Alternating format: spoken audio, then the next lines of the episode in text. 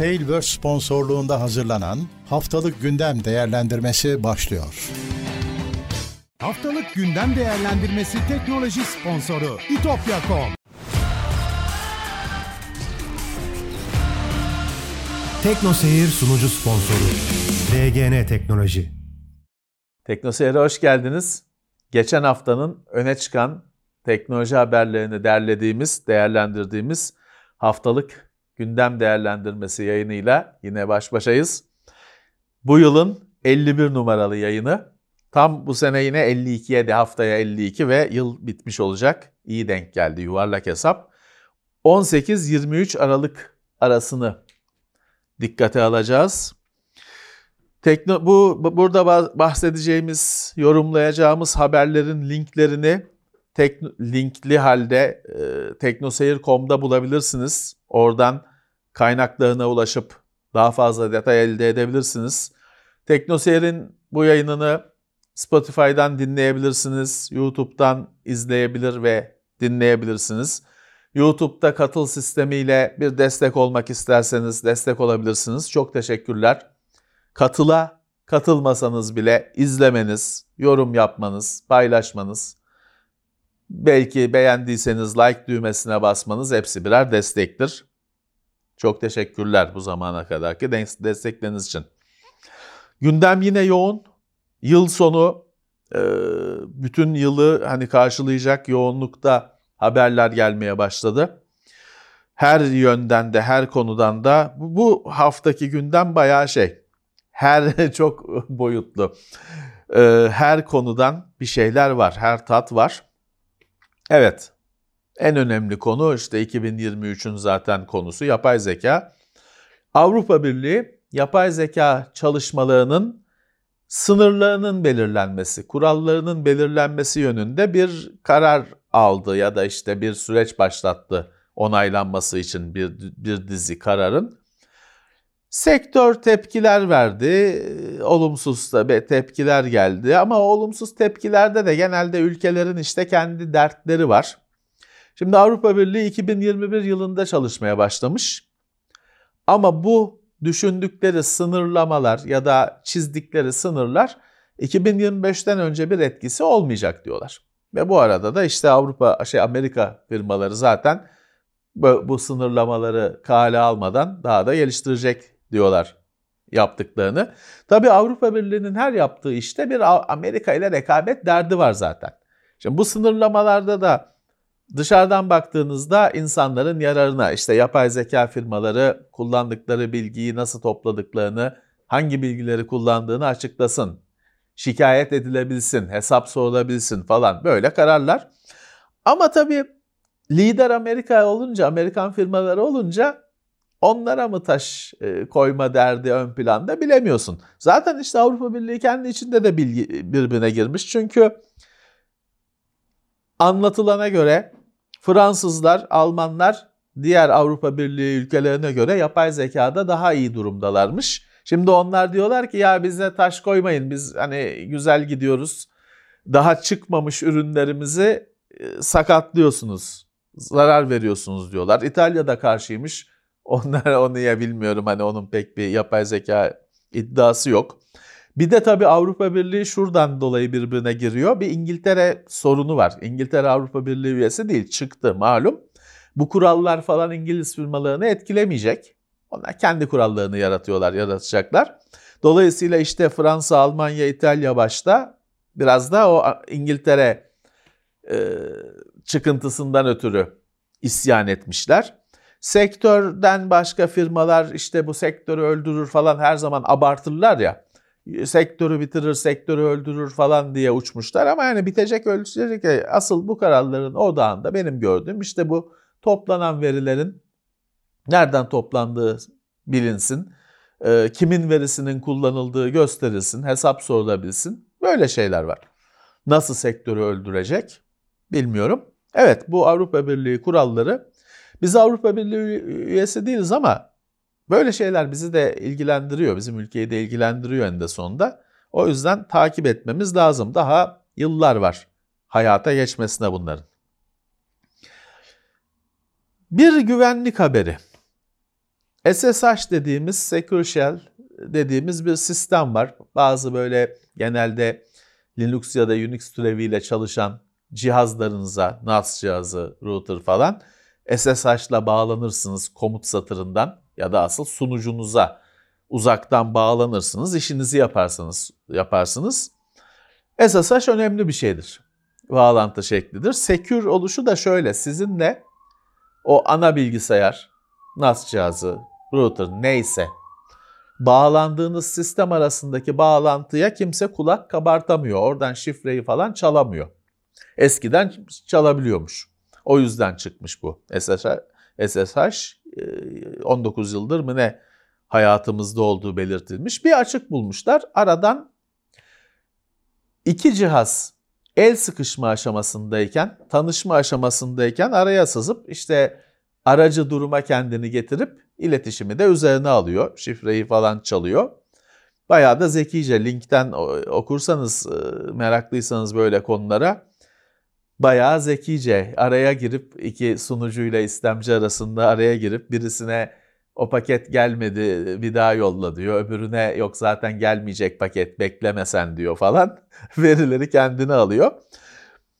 Yani normal bir ev kullanıcısının falan hayatına bir etki edecek bir şey değil ama sistem yöneticileri için önemli. Gizlilik gerektiren kurulumlar, kurumlar için önemli.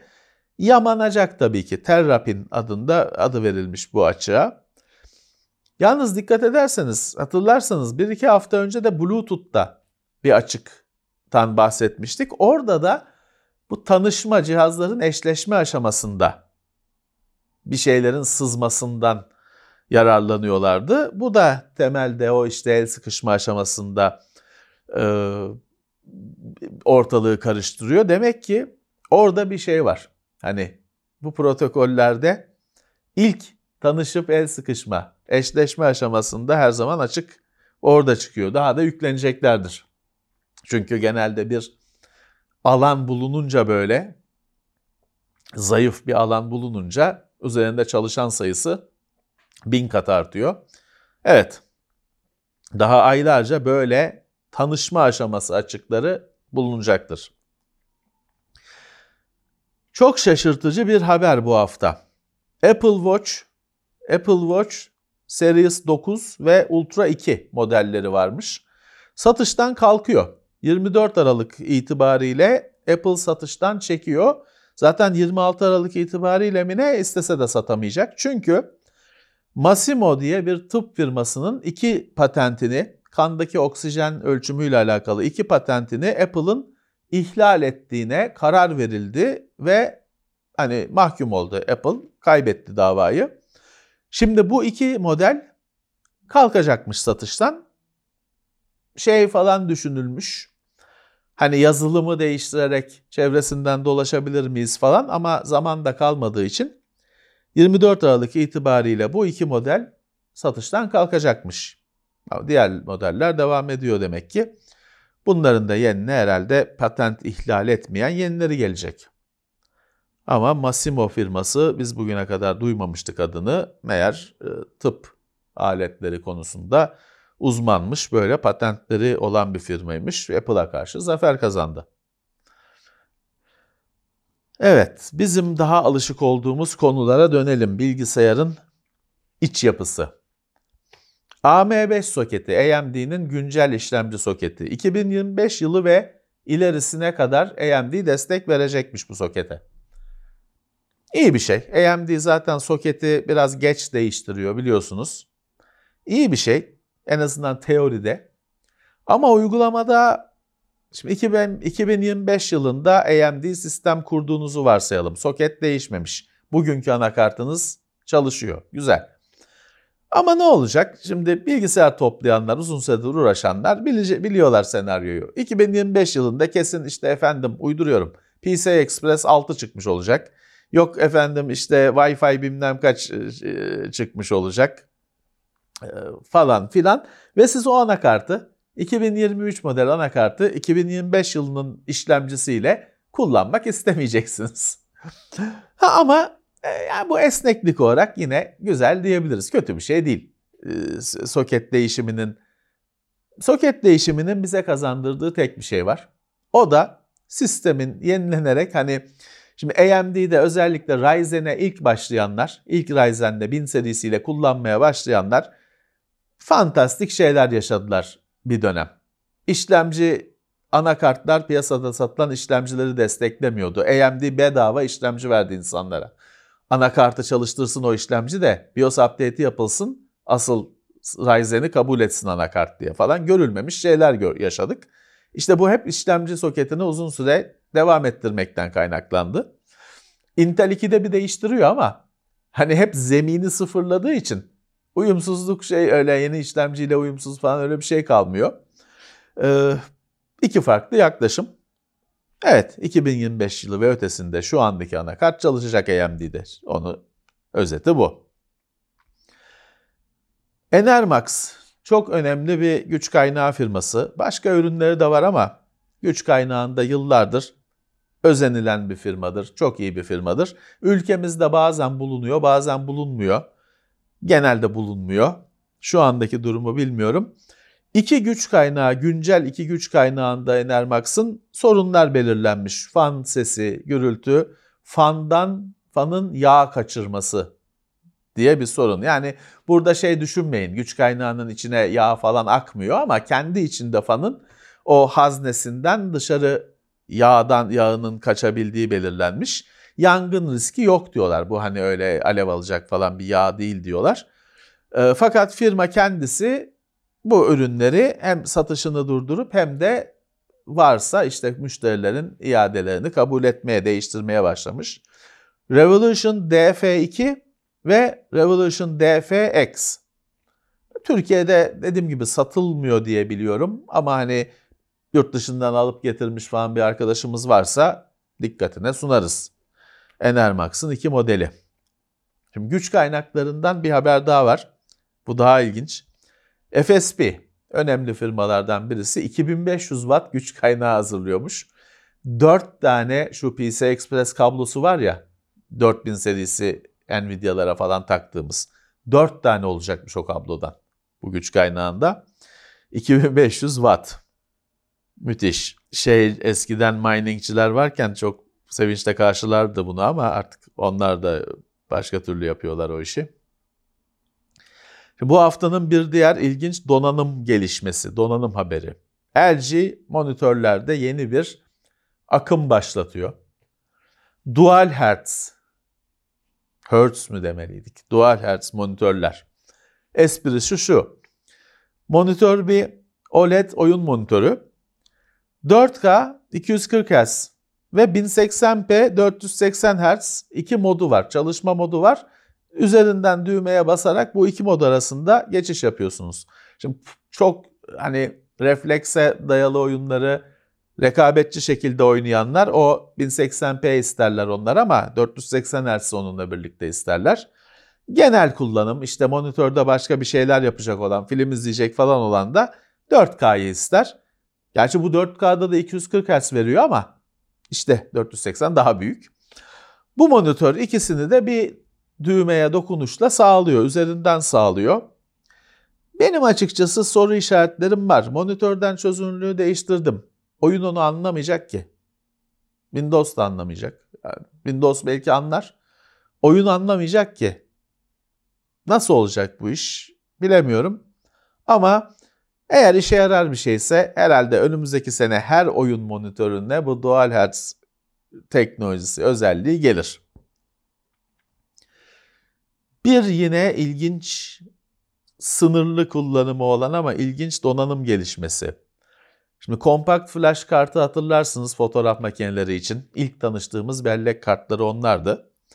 Sonra onlar önce eski kaldılar. Sonra da CF Express, CF Express ile PC Express'e bağlanır oldular. İyice yükseldiler.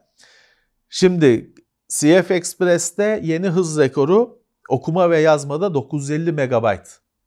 Yüksek, yüksek bir değer. Özellikle Sony kameralar için bunu bir Japon firması Next Storage diye bir Japon depolama firması geliştirmiş. A1 Pro kartları. Okuma ve yazmada 950 MB. Özellikle haberde belirtmişler. Daha önce okumada 950 varmış ama yazmada o hızı yakalayamıyormuş. Bu 950'yi ya o hem okumada hem yazmada görüyor. Uzun kullanımda süreli e, sürekli okuma yazmada da 800'e falan düşüyormuş. 850'ye düşüyormuş. Bunlar müthiş hızlar. Bu bir bellek kartı sonuçta. Aslında mini SSD onlar ama tabii bu kartlar öyle hani benim gariban makineme aldım taktım çalışmıyor. Destekli makine lazım. Bu hızları kaldıracak makine lazım.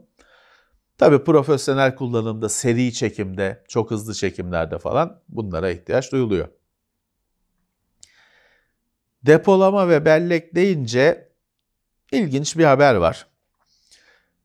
Ee, siz de TeknoSeyir'de bizi dinlerken bu bellek bellek kapasitelerinin artması, işlemcilerin bellek desteklerinin artması falan söz ettiğimizi duymuşsunuzdur. Şimdi bu hafta şöyle bir şey çıktı. Anakart üreticileri anakartlığının maksimum bellek desteğini arttırdıklarını ilan etmeye başladılar.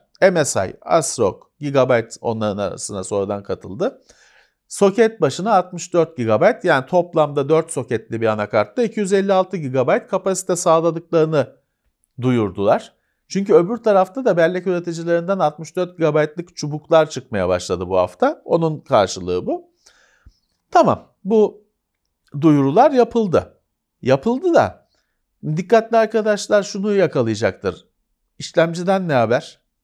Şimdi defalarca sohbet ederken size hatırlattık. Kullandığımız işlemcilerin çok büyük bir kısmı 128 GB bellek destekliyor. 13. nesil Intel'le falan 192'ye çıktı bellek desteği. 256 GB desteklemiyor. Hani Xeon'larda falan o destek. Dolayısıyla bu anakartlara 256 GB bellek geldiği işi aslında hani o haberi falan da çok dikkatli okudum. Hiç işlemciden bahis yok. Bu hani böyle gerçekten bir haber mi? Tartışılacak bir şey. Bence eklenen destek meslek yok. O BIOS'a tamam hani BIOS tanısın 64 GB bellekleri de tanısın diye tanımı eklenmiş olabilir ama ya anakartın zaten güncellemeyle fiziksel yapısını falan değiştiremiyorsun. Büyük olasılıkla zaten hepsi 256 GB'ı görecek yapıda fiziksel olarak. Ha BIOS güncellemesi yapılmıştır. Ama 256 taksam benim şu andaki 13. nesil Intel'im 192 görecek zaten. Anakart herhalde 256'ya kadar sayacak da 192 görecek muhtemelen. Daha eski ise 128 görecek. Yani bu henüz heyecanlanılacak bir şey değil bence. Gerçi kimin 256 GB takacağı var onu ayrıca tartışırız. Şimdi tam bana göre bir haber var. Japonya'da 1 bit 1 Hz bilgisayar çıkmış. Çıktığı gibi tükenmiş. Naoto 64 diye bir ürün bu. Aslında üzerinde CPU falan da yok. 74 serisi entegre devreler var.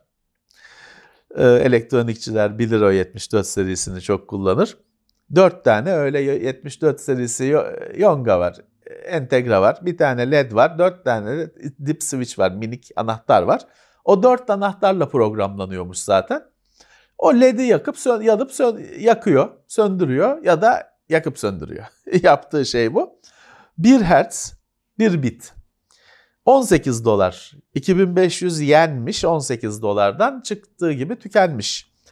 Ya tabii bu birazcık hani bir şaka, bir espri falan ama bir yandan da aslında bilgisayarın nasıl çalıştığını anlamak için çok iyi bir alet, çok iyi bir oyuncak. Çünkü en basit haliyle sadece bir bit işlem, dört tane switch ile işlem yaparak işte LED'i yakıyorsunuz, söndürüyorsunuz. Tabii çok kısıtlı. Ama işte bütün şu andaki hani şu tabletin, şu kameranın, sizin beni dinlediğiniz envai çeşit aletin de en temelinde o işte LED'i yakıp söndüren devre var zaten. Ondan milyarlarca var. O yüzden öğrenmek için bence güzel bir şey. Bu Türkiye'ye gelsin alırım.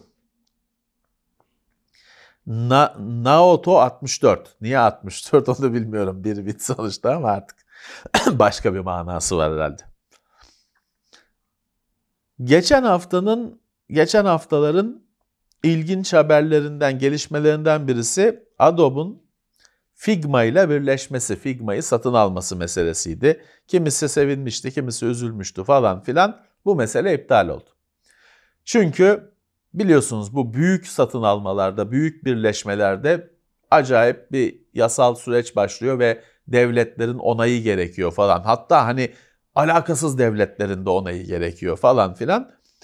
Adobe başla bakmış daha hani bir iki haftada şey görmüş. Bu onaylanmayacak. Çok uzayacak ve onaylanmayacak gibi görmüş. En baştan biz iptal ediyoruz. Ha ama işte Figma'ya e, nasıl Figma'yı kendimize ürünlerimize entegre ederiz, işbirliğini arttırırız diye çalışacağız falan gibi e, açık beylik açıklamalar yapmışlar. O iş olmayacak diye görüp en baştan iptal etmişler. Çin'den geçen hafta neydi? Chaoshin miydi? Çin işlemci firmasını konuşmuştuk. Yine o cephelerden haberler var. Çin yonga sektörü varmış. Ve çok da büyükmüş bu. Öyle büyük ki geçen sene her sene 30 firma, her gün 30 firma kapanmış. 10 binlerce firma kapanmış bir senede. Daha bir de hani bu hızlanıyor diyorlar. Geçmişi de var. Meğer Çin'de böyle 10 binli sayılarda firmanın olduğu bir yonga sektörü varmış. Tabi burada yonga sektörü deyince siz hani sadece CPU falan düşünmeyin. Hani o işlemcinin üzerindeki yazıların mürekkebi de o sektör, işte ekosistem denen. İşlemcinin, e, yongaların takıldığı soketler, onu üreten de bir o sektörün bir parçası. Ama toplamda dev bir sektör varmış. Günde 30 firma kapansa da hala devam ediyormuş. İlginç. Yonga sektörü.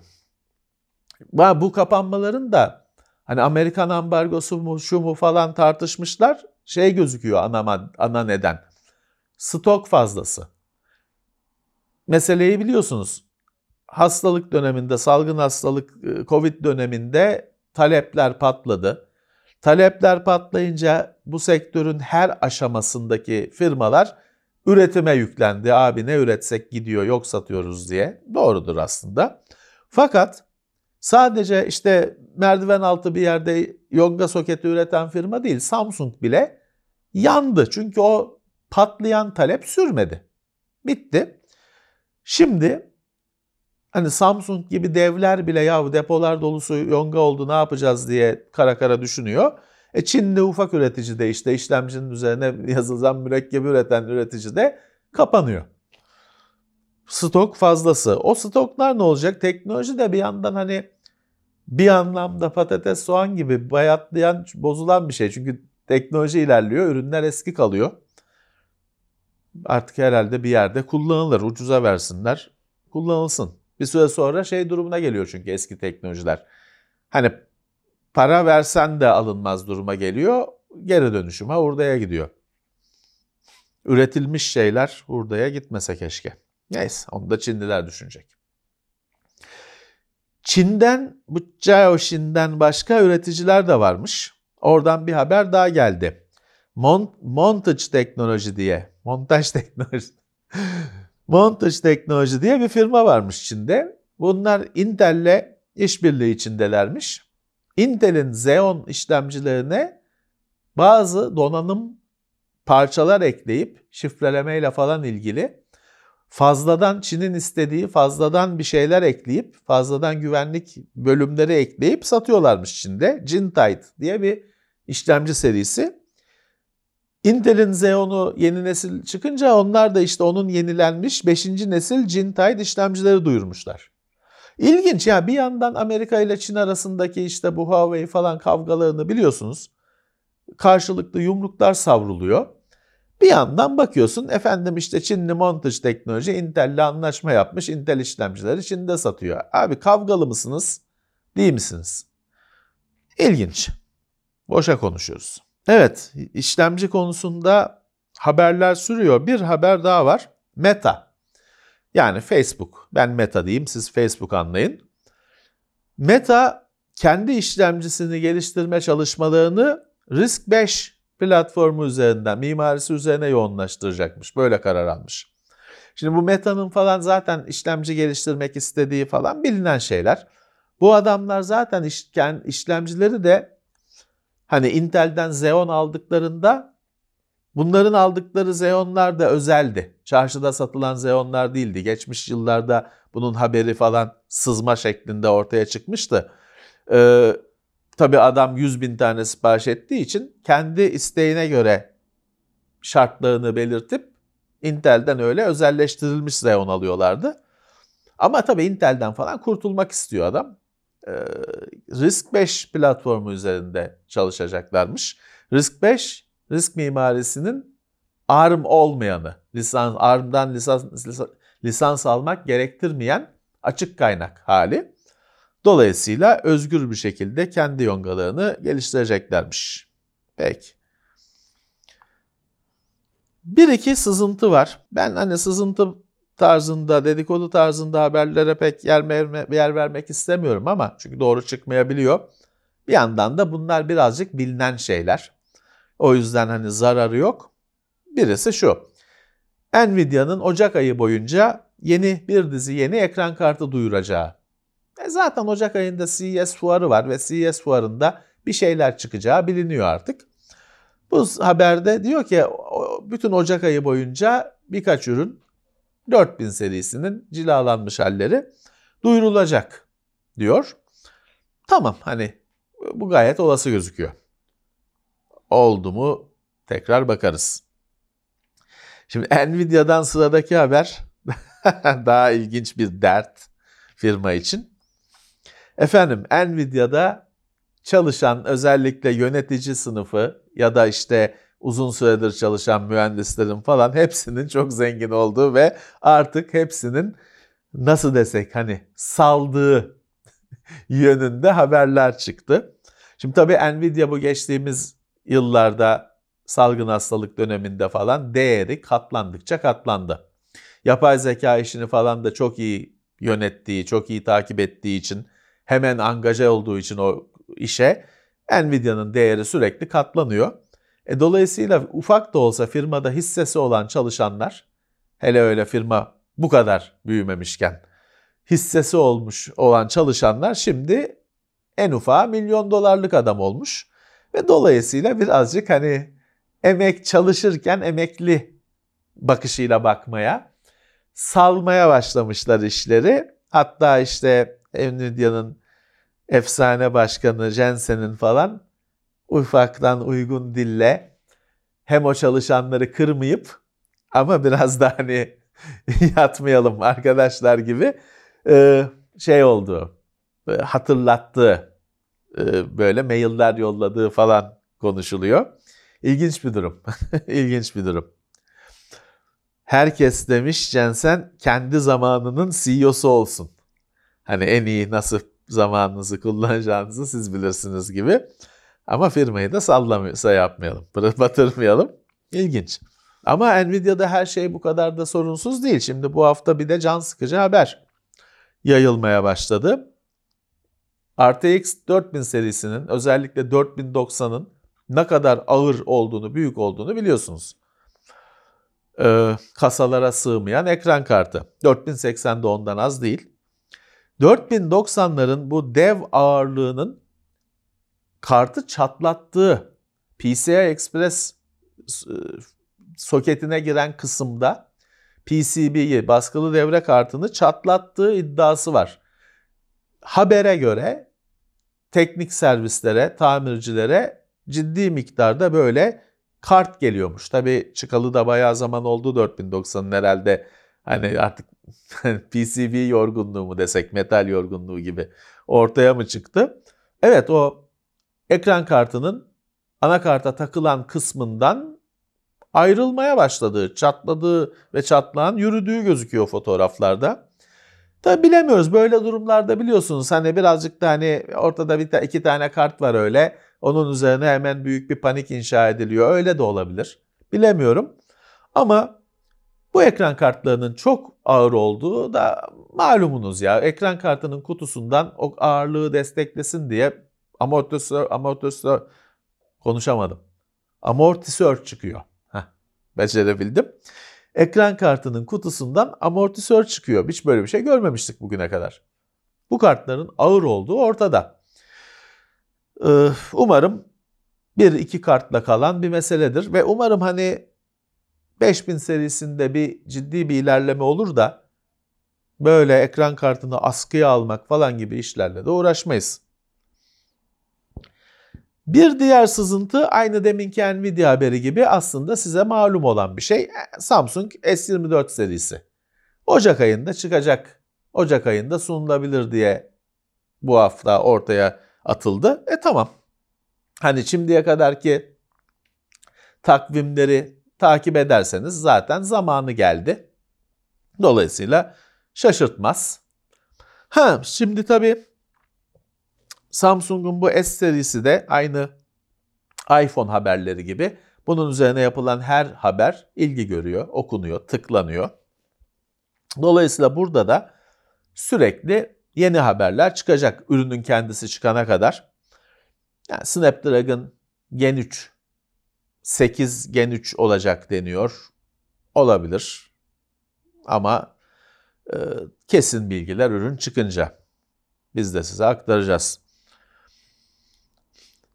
Samsung'un bir kendi tamir, evde kendin tamir et kampanyası vardı ya da dünyadaki bu rüzgara katılması vardı. Ee, hem tamir edilebilir ürünler hem yedek parça temini, insanlara yedek parça satılması girişimi 43 ülkeye genişliyormuş. Bu 10 ülke falan 9-10 ülke gibi başlamıştı. 43 ül toplamda 43 ülkeye genişliyormuş. Hemen söyleyeyim Türkiye yok. Bizi de o ilgilendiriyor.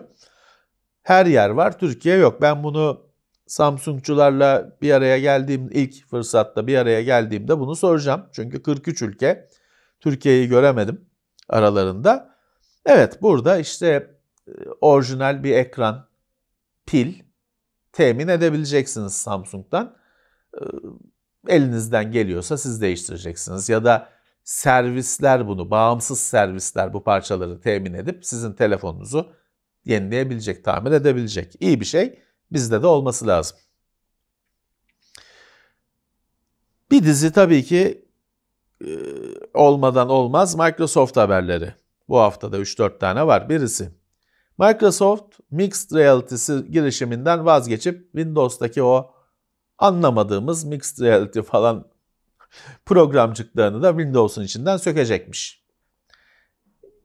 Ya hani bu Cortana, bu Mixed Reality falan gibi şeylerde ya biz zaten tanışmadık ki bunlarla. Biz tanışmadan ekleniyor içine ve Türkiye'ye gelmeden gidiyor. Evet bu da zaten hani niye var Windows, Microsoft'ta falan anlamıyorduk. Bir taraftan da Microsoft'un bir Halo Lens meselesi var biliyorsunuz.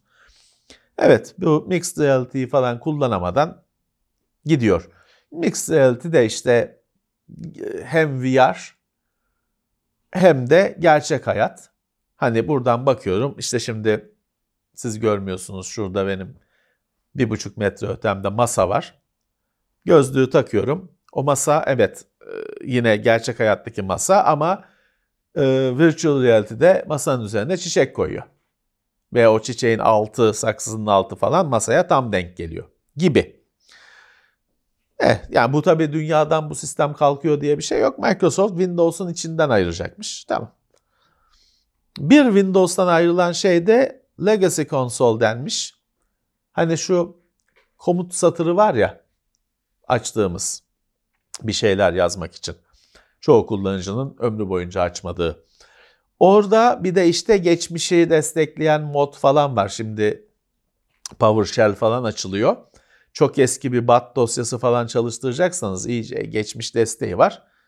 O da kalkacakmış. Onu zaten siz seçiyordunuz orada. O da kalkacakmış.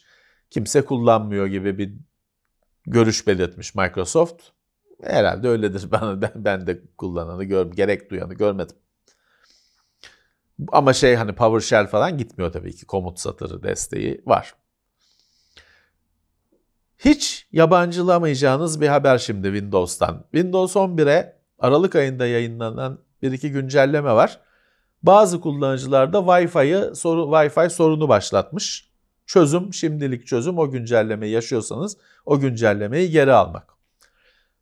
Bazı kullanıcılarda. Ben kendim de kontrol ettim. O güncelleme var ama bir sorun yaşamadım. Evet yani bu güncelleme ile sorunları gidermesi, iyileştirmesi gereken onu beklediğimiz güncellemelerin bir şeyleri bozması çok acı bir mesele. Üstelik bir de şimdi Wi-Fi bağlanmaz oluyor. Yani yeni güncelleme, o güncellemedeki hata belki düzeltildi. Wi-Fi'ye bağlanamıyorum ki yenisini alayım. İyice şey, kriz, kilit bir durum. Evet maalesef başına gelmiş olan arkadaşlarımız varsa geçmiş olsun. Güncellemeyi geri alacakmışsınız. Demin İngiltere ve yapay zekadan konuşmuştuk. Keşke bu haberi orada aslında dillendirseydim. İngiltere'den de bir çünkü yapay zeka yine yasal uygulama karar geldi. İngiltere dedi ki yapay zeka ürün patenti alamaz. Bir beyefendi varmış doktor Stephen Taylor. 2019'dan beri e, şey varmış. Bir bu doktor beyin bir kendi geliştirdiği AI varmış, yapay zeka varmış, Daebus diye. 2019 yılından beri bu doktor bey bu yapay zekanın tasarladığı bir yemek kabını ve bir yanıp sönen ışığı, işaret ışığının e, tescil etmeye çalışıyormuş. Ama hani mucidi de yapay zeka göstererek tescil etmeye çalışıyormuş. 4 yıldır e, bunun yasal sürecini, mücadelesini sürdürüyormuş ama en son çok kesin şekilde patent ofisi yapay zekayı mucit olarak tescil etmeyiz demiş.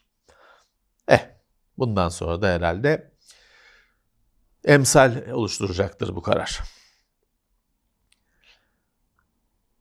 Toshiba 74 yılın ardından Tokyo borsasından çıkarılmış. Toshiba değişiyor. Toshiba bir e, yatırım grubuna satılıyor falan filan biliyorsunuz bölümleri birbirinden ayrılıyor falan bayağı bir fırtınalar var orada. Yok olmuyor ama işte ismi değişecek. Ee, yapısı belki değişecek. 74 şimdi bu süreçler olduğu için 74 yıldır bulunduğu Tokyo borsasından ayrılmış, çıkartılmış. Artık yeni haliyle bu devirler tamamlanınca yeni haliyle yine borsaya açılacaktır, girecektir herhalde. Geçen haftaki haberlerimizden iki tanesini takip edelim. Çünkü biz geçen hafta bu gündemi çekerken o konularda gelişme olmuş. Bir Amazon'un Amazon Türkiye'nin telefon faturalarına e-mail numaralarını yazmaması, bu yüzden de şu öğrenci indiriminden bazı hak sahiplerinin yararlanamaması meselesini duyurmuştuk. O çözülmüş. Şu andaki faturalarda yazılıyormuş. Geçmiş faturalar için de çözüm geliştiriliyormuş. Amazon hani harekete geçmiş. Tamam o konu olması gerektiği gibi olacak gibi. Bir de geçen haftanın bir haberi Twitch demiştik ki ya işte sanatsal çıplaklığa izin verecek falan diye bir haber yapmıştık. Biz yine bu haberi sizlere iletmek için böyle kaydederken Twitch çark etmiş. Şaşırtmadı Twitch en omurgasız firmalardan birisi işletmesi anlamında çarkların firması. Burada da çark edip ya yok olmayacak biz şeyi ayırt edemiyoruz. AI'ın şimdi Twitch bu çıplaklık sanatsal olmak şartıyla izin veririm falan deyince tabii yarım saat içinde yüzlerce yayıncı dalmışlar yayınlara. Anında Twitch çark ederek yok yok olmayacak o şeyi de ayırt edemiyoruz. AI ile yapılmışıyla Gerçeği zaten ayırt edemiyoruz. Buradan sıkıntı çıkar falan eskiye dönelim demiş. Gitti. Ha, ama hala bir sürü şey var. Zaten bu kararlar bilmem ne çıkmadan önce de Twitch'te çıplaklık vardı. Twitch'te zaten çanak tutuyordu. Ee, yok bikini diye ayrı kategori açıyordu bilmem ne. Ne yaptınız? Niye girdiniz bu topa? Niye topa girdiniz? Topu niye süremeyip anında geri döndünüz? tartışmalı olan güvenilirliğinizi daha da sarsınız. Evet, bir sürü eşeğin aklına da karpuz kabuğu düşürmüş oldular. Böyle bir şey de olur diye. Şimdi millet ne yaparız? AI ile yapsak e, idare eder miyiz falan filan onu düşünüyor. Evet. Twitch'in hayatına devam edebilmesini şaşkınlıkla karşılıyorum açıkçası böyle bir gevşek bir firmanın. Amazon almış olmasa herhalde sürdüremez. Şimdi oyun dünyasına geçelim. Bu hafta aslında bakarsanız tek başına gündem olması gereken haberler var oyun dünyasında. Ama o kadar gündemin yoğunluğundan mıdır nedir o kadar da dile getirilmedi. Aylardır süren, belki yıllardır süren Google Epic davası sonuçlandı. Google kaybetti. Epic diyordu ki Google bu kendi hani Google Store'la, Play Store'la bütün Android sistemini pençesine alıyor. İstediğini oynatıyor, istediğini oynatmıyor. Daha önemlisi de Google aynı Apple gibi. Google diyor ki bu ekosistemde bir para el değiştiriyorsa benim üstümden olsun komisyonumu alırım, payımı alırım. Hani siz şey satamıyorsunuz. Oyunun içinde efendim işte araba yarışı oyununda araba satacaksınız. Ya Epic istiyor ki o arabayı satayım ben yapayım parayı da ben alayım. Google karışmasın. Google diyor ki yok benim sistemimdeyse ben de bir şeyler alırım oradan. İşte Epic dava etti. Çünkü Epic'in kendi mağazası var biliyorsunuz. Onu mobilde de devam etsin falan filan. Evet Google kaybetti. Yalnız şimdi bazı arkadaşlar diyebilir ki aynı meselede Apple kaybetmedi. Yani Apple da aynı şeyi yapıyor. Evet. Burada Google kaybetti. Nasıl oluyorsa bir Google'a bir böyle bir ters gitme durumu olmuş gibi. Yüz milyonlarca dolar bir para ortada var, tazminat var. Kullanıcılara ufak miktarlarda bir şeyler düşecek gözüküyor. 2 dolar, 3 dolar falan tabii yaptığınız ayın alışverişe falan göre. Herhalde bu bize düşmez. Bu tür şeyler çünkü class action falan deniyor. Bütün kamu davası, toplumsal davalar genelde Amerika oluyor. Buna e, kayıt olmak, yazılmak gerekiyor dava açılırken. Burada nasıl bilmiyorum ama bize o 2-3 dolar da herhalde bize düşmeyecektir. Düşerse memnun oluruz. 2 dolara bir ekmeğin ara, yarım ekmeğin arasına bakkalda peynir koydurabiliriz herhalde. Evde bir şeydir. Evet. Ama bunun acaba yansımaları nasıl olacak? Şimdi Google yenildi. Google'ın yenildiği pek görülen bir şey değil. Google yenildi. Bu hafta devlerin yenildiği hafta mı ya? Apple da yenildi. Mahkemeyi kaybetmiş. Google da kaybetmiş. Bu hafta devlerin yerle bir olduğu hafta. Ee, acaba şimdi Google'ın olmasın, Epic'in olsun dediği şeyler olabilecek mi? Hani Google komisyon almadan Epic mağazasında bir şeyler satıp parayı da alabilecek mi? ya da başka marketler. Sırf Epic olarak düşünmeyin. Şu anda giremeyen, Google izin vermediği için yani ya da işte hayat şansı vermediği için giremeyenler bu topa girebilecek mi? 2024'te görürüz. Bir oyun dünyasından suç haberi iki tane birbirine yakın haberler. Önemli oyun geliştiricilerden Insomniac Games. En önemli oyun geliştiricilerden birisi hacklenip firmadan 2 terabayta yakın olduğu düşünülen veri çalınıyor. Ya 2 terabayt düşünüyorum 2 terabayt veriyi burada lokalde hani laptopa harici disk bağlayıp aktarsak saatler sürüyor. Sorun çıkıyor mutlaka falan. 2 terabaytı internetten nasıl çalmışlar? Çalmışlar. Öyle ki bu veride firmanın her şeyi var. Firma çalışanlığının kişisel bilgileri, adresi, maaşı, sosyal durumu, her şeyi. Firmanın her türlü yazışması, ekibin iç yazışmaları, oyunlar, kimisi beta alfa aşamasında, kimisi hani bir Wolverine oyunu var bitmiş durumda diyorlar. Bilmiyorum. İnternete sızdı. Çalışır durumda oyunlar falan. Adamlar firmayı boşaltmış. Bu olayla birlikte bir bu oyun sektörünün güvenlik zaafı konu olmaya başladı. Bir tane de çünkü şimdi GTA 6 sızması falan meselesi zaten taze hatırlıyorsunuz. Orada da GTA 6 videolarını çalıp yayınlayan hacker'a ömür, ömür boyu hastane gözetimi cezası. Hani hapse atmadılar ama hastanede tutacaklar. Zaten e, bazı rahatsızlıkları varmış anladığım kadarıyla. Hastanede tutacaklarmış. E, süresi belli değil. Hani ileride iyi hal gösterirse değerlendiririz falan gibi denilmiş ama şu an için hani süresi belli değil, ömür boyu diye düşünebilirsiniz. Ama şöyle bir detay var. Bu ceza GTA 6 cezası değil. Bu adam yılların hacker'ı ve daha önceki çok büyük bazı hack olaylarına bulaştığı biliniyor. Bir Lapsus mu ne bir grup vardı onun elemanı olduğu biliniyor. Bu ceza hepsinin cezası. Sırf GTA 6 videosu yayınladı diye hapse, hap, hastaneye hapsedilmek değil mesele. Çoğu yayın onu atlamış. Bütün hackerlığın cezası bu. Şey tartışılıyor tabii. Çok mu? Tartışılıyor. Ee, bu hafta Burak Akmenek bizim arkadaşımız. O aradı. Onlar bir oyun geliştiriyorlar uzun süredir. Singing Giant diye bir stüdyoları var. Contain diye bir oyun geliştiriyorlar. Co-op shooter. Contain çıkmak üzere, demosu çıkmak üzere. Kendisi de önümüzdeki yılın başında çıkıyor. Ben de buraya arkadaşımın hatırı büyük. Zaten TeknoSeyir'de de Burak Akmenek bizimle yıllarca birlikte oldu. Contain'i haber vermek istedim. Demosu çıkmak üzere. Ee, demosunu oynayacağız. Full'ü çıktı mı? Full'ünü de oynayacağız. Ee, yeni bir oyun geliyor. Taktik Shooter. Co-op. Contain. Steam'de sayfası açık. Takibi alın. Electronic Arts bu hafta gündem oldu. Oyunların zorluğunu dinamik olarak değiştirebilen bir sistemin patentini almış.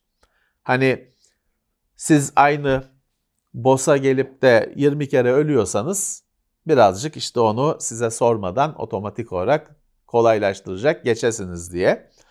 Şimdi kağıt üstünde böyle gözüküyor. Güzel bir şey. Güzel bir şey. Çünkü ben şeyi de sevmem. Yani oyunlar ucuz şeyler değiller.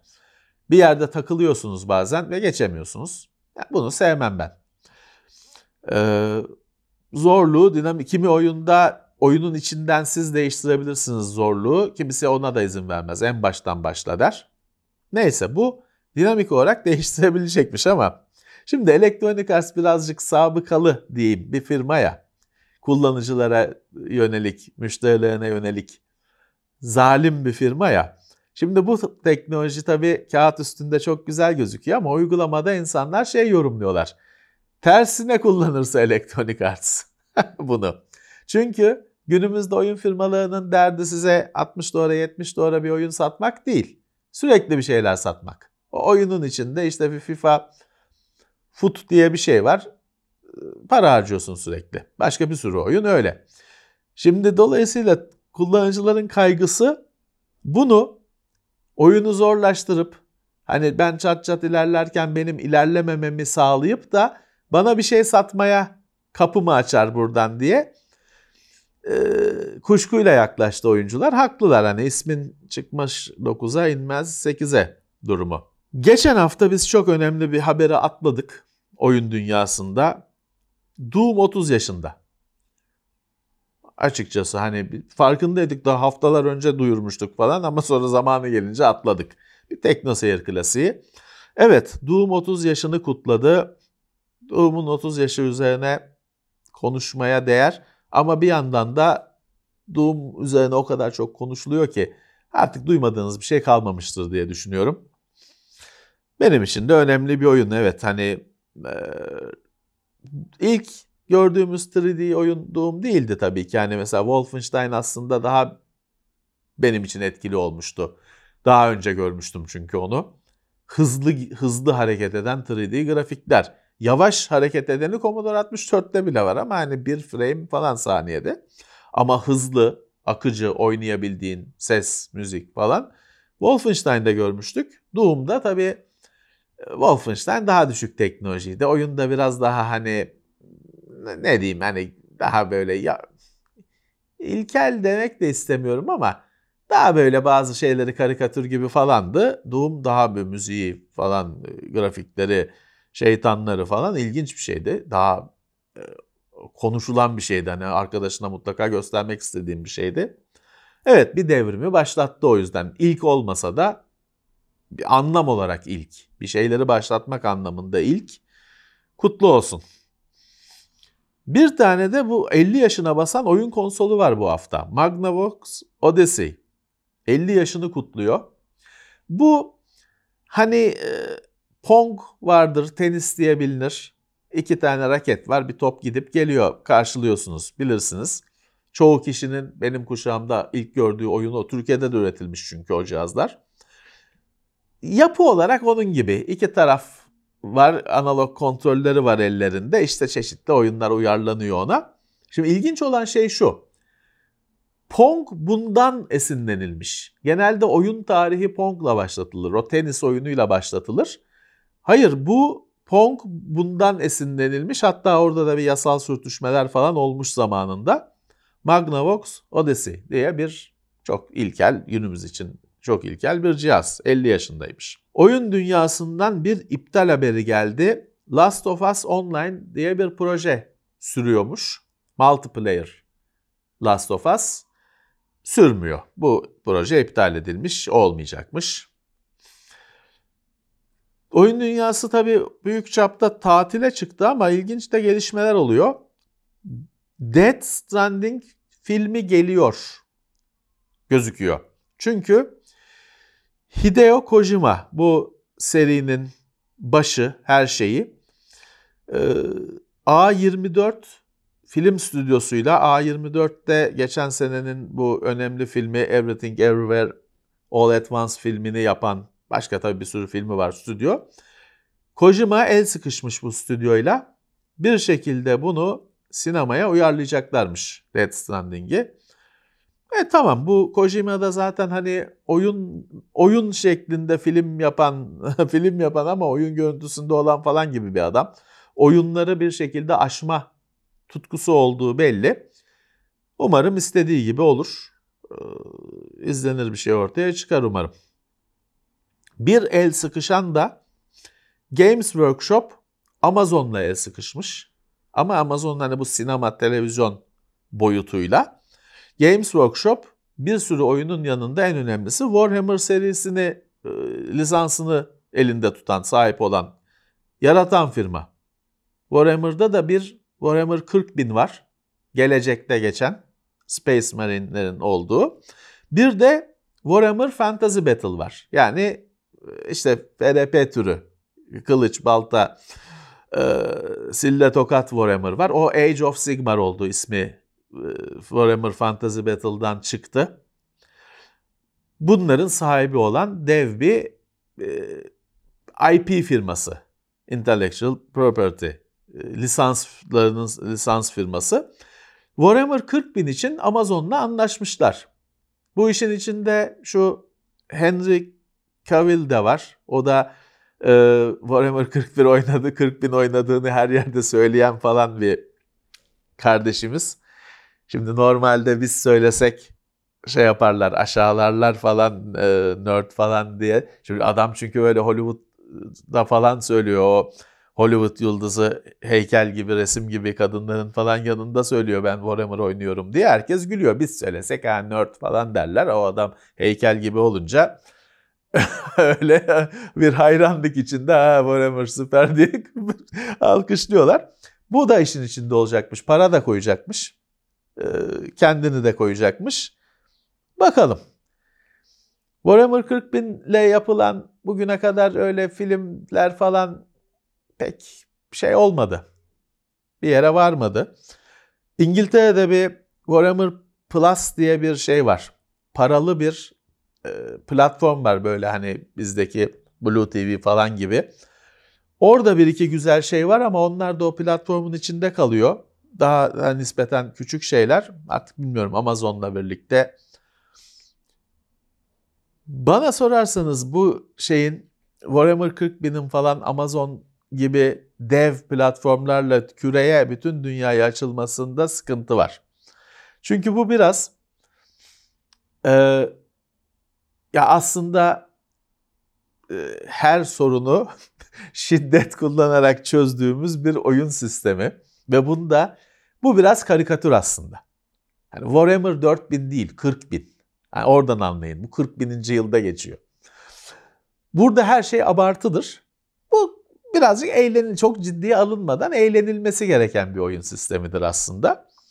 Bunu yaygın bir şekilde yayınlarsanız onun aslında hani birazcık böyle gülünüp geçilmesi falan biraz ciddiye alınmadan eğlenilmesi gereken bir şey olduğu anlaşılmazsa kötü.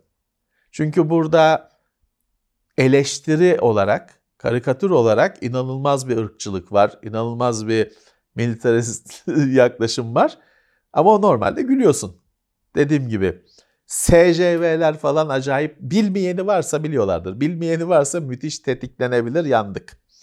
Hadi bakalım. Bir de haftanın tebrik edilecek başarısı. PlayStation 5 50 milyon satışa ulaşmış. Xbox'ı bilmiyoruz çünkü açıklamıyor Microsoft sayıları. Live abonelik sayılarını açıklıyor e, Microsoft. Ama PlayStation, Sony'nin öyle bir derdi yok. Sony 50 e, milyon satışı duyurdu. Tebrikler. Tebrikler. Önümüzdeki senede artık herhalde o yeni modeller şeyli e, revizyon olmuş modeller optikli, optiksiz e, daha çok gündemimize gelir. Evet, bu senenin sondan bir önceki gündemi 51 numara böyleydi. Oldukça da yoğundu. Seneye hem 52 ile 2023 yılının haftalık gündemini tamamlarız. Ee, seneye bir de bütün bu konuları bir hani en önemlilerini 2023 yılına damga vurmuş meseleleri derleyeceğimiz şöyle bir saatte falan konuşacağımız bir ayrı yayınımız olur. Öylece bir 2023 yılını özetlemiş oluruz. 2024'te de artık nasip neyse onu yapacağız. Haftalık gündem tabii ki devam edecek. Ama belki hani Orada da bir cila yaparız, bir şeyler yaparız. Ee, ama devam edecek tabii ki. Siz de umarım bizlerle yine birlikte olursunuz 2024'teki yayınlarda da. Evet daha bitmedi değil mi? Sen haftaya bir yayın daha var. Tekrar görüşmek üzere. Hoşçakalın.